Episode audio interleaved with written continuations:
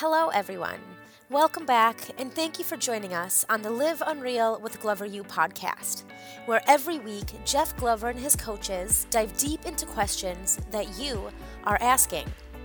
They understand the challenges you are facing on a day to day basis and still work every day on the front lines of real estate, with Jeff and his team closing over 1,000 homes per year. In today's episode, we continue our discussion on the top 25 sources of listings in today's market. Now, let's hear from Jeff. Number 11, ready? Open houses. Open houses. Number 11 is open houses. Number 12 is investors. Investors. And by the way, those investors sometimes come from internet lead sources. Number 13 is going to be sign call slash text for info, you know, the sign riders and, you know, the yard sign. Sign calls, text for info. These are all sources of listings right now. Number 13, 14, whatever, whatever number you're on. Current client referrals. Current client referrals. Current client referrals. Most of you have, when you have an opportunity to work with a, a, a seller or a buyer, you recognize that their excitement and their enthusiasm about you is at its highest point within the seven days that they sign an agreement with you. It's called the honeymoon phase. Seven days after you take a listing, seven days after it goes pending, and seven days after it closes. Back in the day, I used to make these calls myself. Now our staff does it for our agents. And it sounds like this Hi, this is your realtor, Jeff Glover. I just want to let you know your listing is now live on the market. If you check your email, I've sent an email with links to your listing so you can check it out. And by chance, did the sign go up yet? Oh, yeah, the sign, sign went up this morning. Oh, awesome. We are well on our way. And as I mentioned during our appointment, we're, during our appointment, we're always looking to pair buyers with our sellers and sellers with our buyers. So I was wondering, while I have you on the phone, who else do you know that's looking to get in on this great market? Who else do you know that's looking to take advantage of this great market?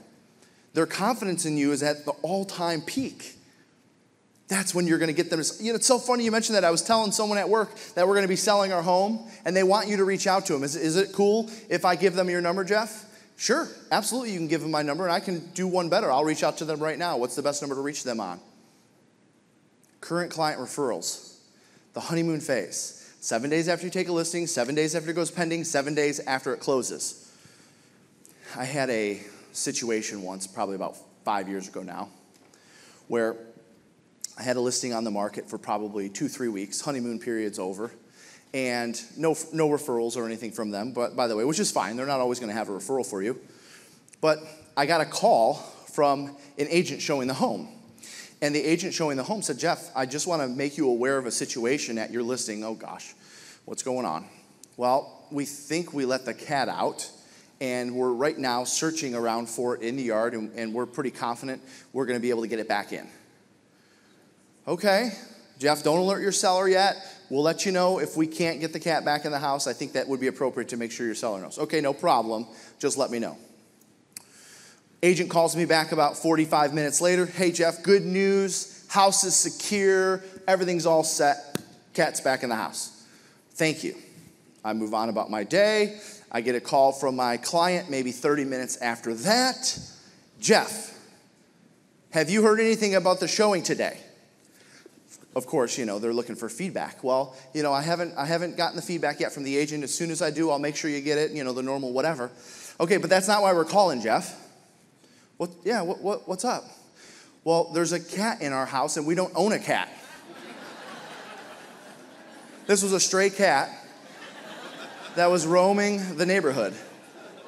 That they got. A, now, you would think the agent would look for like the litter box or the food or something like that. Their confidence in you declines as time goes on. So take advantage of the honeymoon phase. Next, I wrote down orphan clients. Orphan clients. Orphan clients. Now, this is, a, this is one you have to be careful with because for a while I was known as a pretty aggressive agent in our market. And I learned, you know, to be a little bit more laid back and, and you know, make sure all of our co-op agents really appreciate the work we do and return their phone calls or have our staff return their calls. But for a while there, I was pretty aggressive. And one of the things that I would do is because I was taught to do this, and there's a way, there's a way to do it that's much safer, and that is when the transaction closes, you're the listing agent. When the transaction closes, you reach out to the buyer and welcome them to the home and let them know that you've got a direct line to the seller should they need anything. Now, by rule, this is actually totally legal. There's nothing unethical, there's nothing illegal about it, and if you wanted to do that, you could. The problem is you're not going to make a lot of friends with your co op agents, and then you're going to have trouble getting your offers accepted. So instead, what do we do? We just direct mail to them. We just stay in front of them. We just make sure they know that we were the listing agent on the property and we're here anytime they need anything. It's a very softer approach to do so. Because why? Well, listen, and I know some of you say, well, that's kind of not fair. You know, they weren't your clients, Jeff. Listen, this industry turns over 100% almost every five years as it is anyway. So 90% of these transactions are going to be agentless meaning they're not going to have an agent to go back to work with because that agent's going to be gone. Or worse, maybe that agent is in the business and that agent isn't doing anything to add value to that client, so they've completely forgot about them.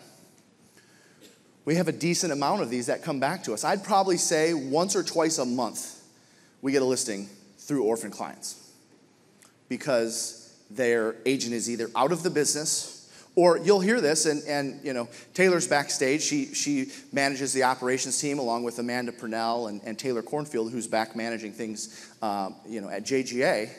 And they'll say things like, well, gosh, you guys were so tough on getting our, on negotiating our offer.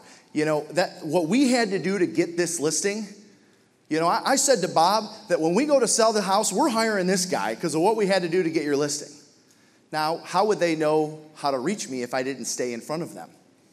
So, again, with that particular source, I would not recommend you get aggressive with that because you're going to turn off a lot of agents in your market. But there's absolutely nothing wrong with a direct mail or some type of softer approach. Orphan clients. Next, small to medium sized builders. Small to medium sized builders. And sometimes these turn into big developments small to medium sized builders. We just had a great webinar with Matt Marsupian, who was in new construction before he was selling real estate and, of course, coaching with us. And he shared the ins and outs of working with new construction. And so, depending on the feedback that we get from that, which we're still paying attention to views and comments and feedback, that might be something that we introduce as a breakout session in Orlando. But what we talked about is your smaller time builders don't have the budget or, or the wherewithal to manage salespeople. And so you can be the salesperson for a small to a medium sized builder. And of course, they don't want to alienate all the agents in the market, so they might go out and say, all right, Bob, I'll give you this listing. Johnny, you get this one. You know, Susie, you get this listing. They're spreading the love around because they don't want to alienate anyone in their market. But here's the deal if they're a small to medium sized builder, they need a real estate agent, especially for this next market. I used to prospect small to medium sized builders using this script, and I'm going to give you the script because as the market shifts and they have more inventory, this is buzzworthy enough to keep them on the phone. Hi, this, this is Realtor Jeff Glover, and I'm actually calling because I'm an inventory reduction specialist for builders just like you. Hi, this is Realtor Jeff Glover, and I'm actually calling because I'm an inventory reduction specialist for builders just like you. Tell me more about that, Jeff. That's all I need them to say. Let's have a conversation. When can I come out and tour your model? I'd like to have a chat with you about what's going on in the market and how to prepare for what's next. Get meetings with small to medium sized builders because they're all freaking out right now. They don't know what's going on. A lot of them have put things on pause or they're going back. You know what a lot of them are doing right now? We talked about this in the webinar. They're going back to the drawing board and, board and figuring out what their costs are and if they're okay taking a lesser margin because they know they're going to have to reduce their prices in this next market. Hi, this is Realtor Jeff Glover, and I'm actually calling because I'm an inventory reduction specialist for builders just like you. What are you experiencing in the market? Would you be open to a conversation? Just have the conversation with them. Next, direct mail. Direct mail. Direct mail. This is directly mailing to any source of business. Let me make sure I don't have farming on here because I know we do hybrid farming. Okay, good. So this would be direct mail, mailing to any source of business, expired for sale by owner, a farm, direct mail, mailing something to their mailbox or getting it at their door through, through you know, FedEx or UPS or something like that. You heard me say yesterday that several organizations, including Nordstrom, they're shifting some of their budgets from social media over to direct mail because people are getting inundated with so much stuff online that they're actually paying attention again to the junk mail. And that has been around for decades and that's not going anywhere. Now, by the way, please know when I say shifting their budget, I'm not, when we use social media as a tool, we use it as a tool for our database. Yes, we buy some ads on social media. Yes, we pay for leads on social media, which is why it's number 10. Obviously, it's not the greatest return if it's number 10. But when I say social media, please, moving forward, you have to think of it as your database. Direct mail. Next, affiliate referrals affiliate referrals. Affiliate referrals. These are people who you do business with, these are people who you give business to lenders, title companies, insurance companies. If you have relationships, they should reciprocate, and most of them do. Next, cold doors. Cold doors. I don't mean door knocking in December. I mean like cold doors, meaning you haven't met them. Cold doors. This is going into a neighborhood and being physically on their porch, knocking on their door, letting them know of a new listing or a new sale that took place, or using this method for your hybrid farm. Hybrid farm is reaching out to a neighborhood once per month for 12 months in a row, letting them know of what's going on in the market, letting them know what's been listed, what's been sold. Forget the agents that are sending pumpkin seeds and all this other stuff. You are going to be at their porch sharing with them information of what's going on in the market. You're going to create a better reputation for yourself in that neighborhood than anyone else. And stop going after the luxury neighborhoods. You want the cookie cutter stuff. The luxury clientele, generally speaking, has a lot of real estate agent relationships. Generally speaking, they're not going to appreciate or respect the door knocking as much as someone who is, you know, of an average price point, who maybe doesn't have a lot of realtor relationships, or they don't belong to a country club where they're obligated to use a particular individual. My rule of thumb on door knocking is pick your average sales price in your market. Let's just say it's 400,000 for sake of exercise. Average sales price in the market is 400,000 you're going to door knock somewhere between 250 and 500. That's your range. Don't go over it. Return on your time is greater at the average to lower price points than at the higher price points. Plus, the turnover is faster. You're looking for base, you're looking for a three to five percent turnover rate of a neighborhood. If you want to know a good neighborhood to door knock, three percent to five percent of the neighborhood turns over every year. So, just to use simple math, you have a neighborhood of 200 homes. Five, 3 to 5% of 200 homes would be 7 to 10 sales per year in that neighborhood. That is a good neighborhood to work. That's all. In fact, forget about the price point thing. If you just want to look at that, now what you're going to find is damn, Jeff was right about that. The high end stuff doesn't turn over as fast. The return rate on this neighborhood is only like 1.5%. Out of 200 homes in the neighborhood, there's only like one or two sales per year you're looking for a 3 to 5% return on anything you do at the door. Hybrid farming, just listed, just sold. Oh, and do me a favor. Those ring doorbells, they can hear you. So be careful what you say when you're on the front porch, maybe. All right, next I wrote down I buyers. iBuyers. Sources of listings. iBuyers. Now, as time goes on, this will actually be a bigger one for us. I will tell you that I'm a little nervous about what's going on in the market. And so, iBuyers may pick up, but they're going to lower in, in, in this next market. Right now, let's just say, for sake of exercise, iBuyers, meaning institutional buyers, also known as internet buyers, companies that are coming in and buying homes. I know we have several markets where that's actually like a decent chunk of the market. Some markets across the country, one out of every 10 sales is to an iBuyer. So, for those of you that are wondering, well, what's going to happen in this next market? They're not going to go away. What's going to happen is they're going to buy them at a lower rate. Meaning, if right now they're willing to pay, say, 88% of a home's value, which is basically what we pay at UPraise, which is our iBuyer that we created, if we're willing to go up to 88% of a home's value, because if you do all the math on that, with our costs and everything, there's still going to be a, about a 3% return to the company, which if you can get them done quickly, 3% of, of 200,000 or 300,000 is a good return. What's going to end up happening is your iBuyers are going to come in and say, yeah, we were buying at 88%, but now we're buying at 84%. Yeah, we were buying at 90%, now we're buying at 85%. So the, uh, now the good thing is for those that don't participate in iBuyers, this is actually a good thing for the industry. Because they're going because the, the risk level is going up when there's unstableness in the market and so then the iBuyers are going to have to pay less for those homes. But you know in some of these markets they're buying them net at the same price that you would net them as a listing agent if, if the seller paid a commission and they're doing that for the future business they're doing that for the calls and the leads and the title business and the mortgage and everything else that comes along with it so those aren't going anywhere. The model and the way they operate will be changing to some degree, and I just gave you an example of what is one thing that will probably change. Next, in terms of where our listings are coming from, relocation business. Relocation business. Now, this one is lower on the list because, quite honestly, I haven't taken a lot of time to get in relationship with relocation companies. Some of you belong to franchises that have great relationships with relo business.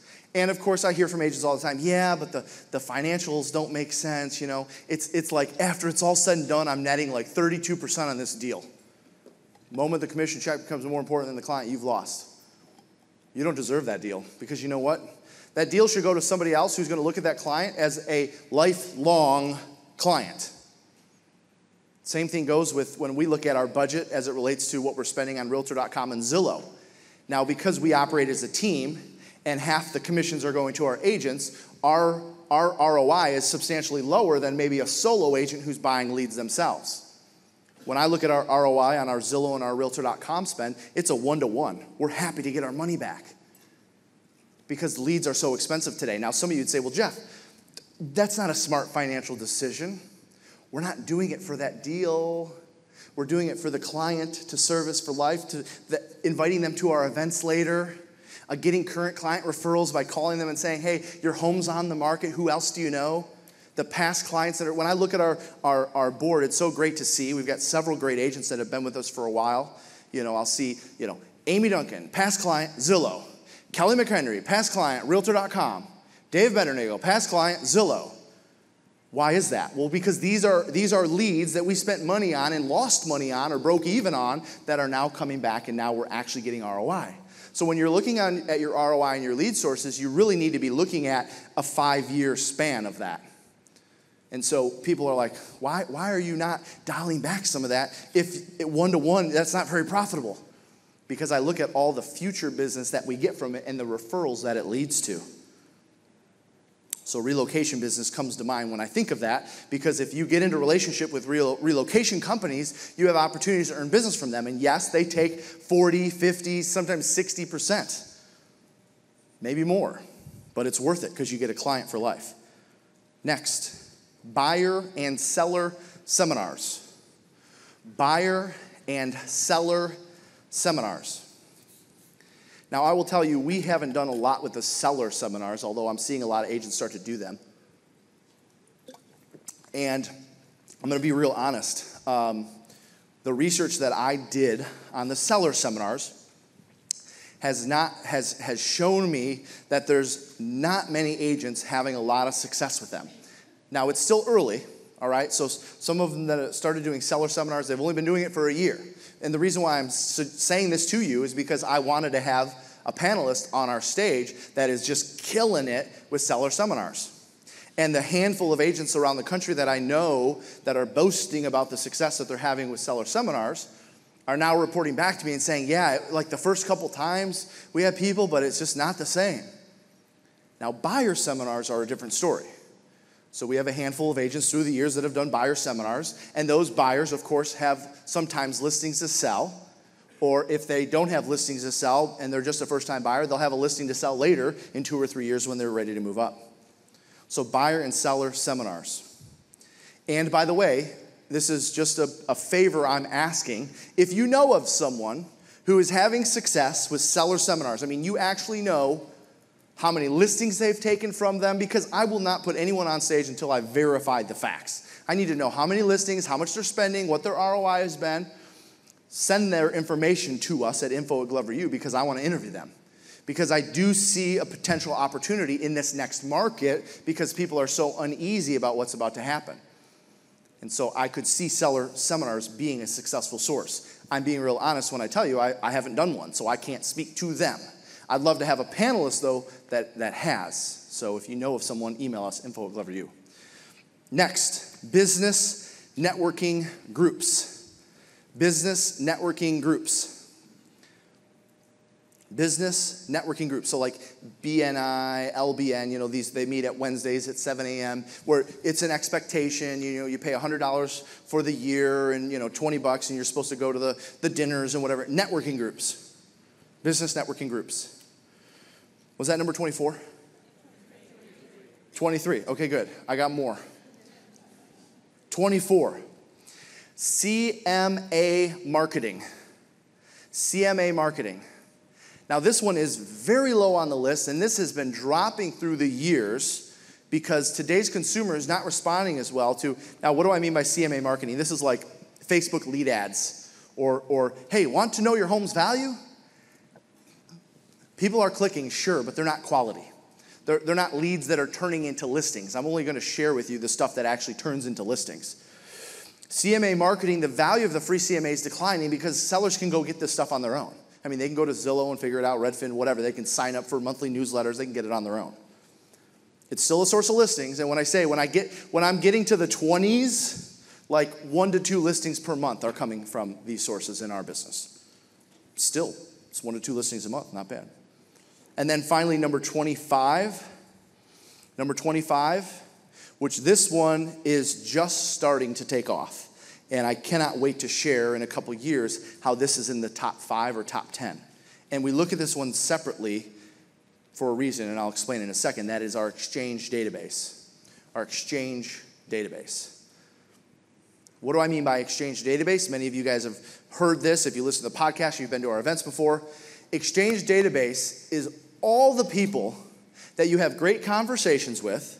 It's all the people that you meet at the door and say, I know you're not looking to move anytime soon, but I'm curious, would you be interested if I kept you up to date on what's going on in the neighborhood?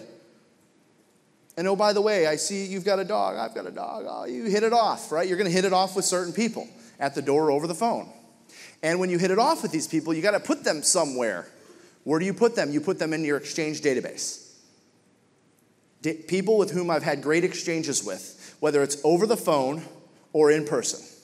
That's my exchange database. And what am I going to do? I'm going to start treating them like my past clients in my center of influence. I'm going to start mailing to them. I'm going to put them on drip campaigns. I'm going to invite them to my client events, not all of them, but some of them, the big ones because I want these people that I just created a little simple relationship. This could be from social media. Everyone in this room has people that comment on your stuff, or every now and then you chat on, on Messenger that maybe you haven't even met yet. Add them to your exchange database. Those people will know you, like you, and trust you, and that's going to be a big source of listings. Now, the reason why it's still low on our list, because we just started one two years ago. Our, our summit in, I believe it was 2020, January 2020, uh, in Orlando, we announced this idea of the exchange database and what you do and why it's important and how to add value to them and how to get more business. Well, that was like two years ago. We're at the point now where our exchange database is over a thousand people in it, and we're adding value to them. We're dripping, we're doing all the emails, we're doing all that other stuff. And it will be a big source of listings. I can already tell the, the momentum that it has of the people that are showing up at our events regularly, the people that are responding to our emails and thanking us for whatever it is we're sending them. So, those are the 25 sources of listings in our business today. Now, when we come back from lunch, and I've got a couple announcements, so don't leave yet. I know everyone's like rushing to the, get in line. Okay, I know lunch is going to move a lot smoother today because they've fixed whatever the, the dynamic of the, of the moving line was. When we come back from lunch, I'm actually going to take our top three, four, five sources, depending on how much I have time, and I'm going to dig deep into those. When you look at that list of 25, by the way, I have an assignment for you at lunch. Okay, Take a look at that list right now. Don't put your book away. Just we got a few minutes still. Take a look at that list. What I want you to do is I want you to circle the one source that you also get listings from. Just one. Just one. The most amount of listings come from this one source. Which one is it? Current clients, past clients, Zillow, for sale by owners. Just circle one.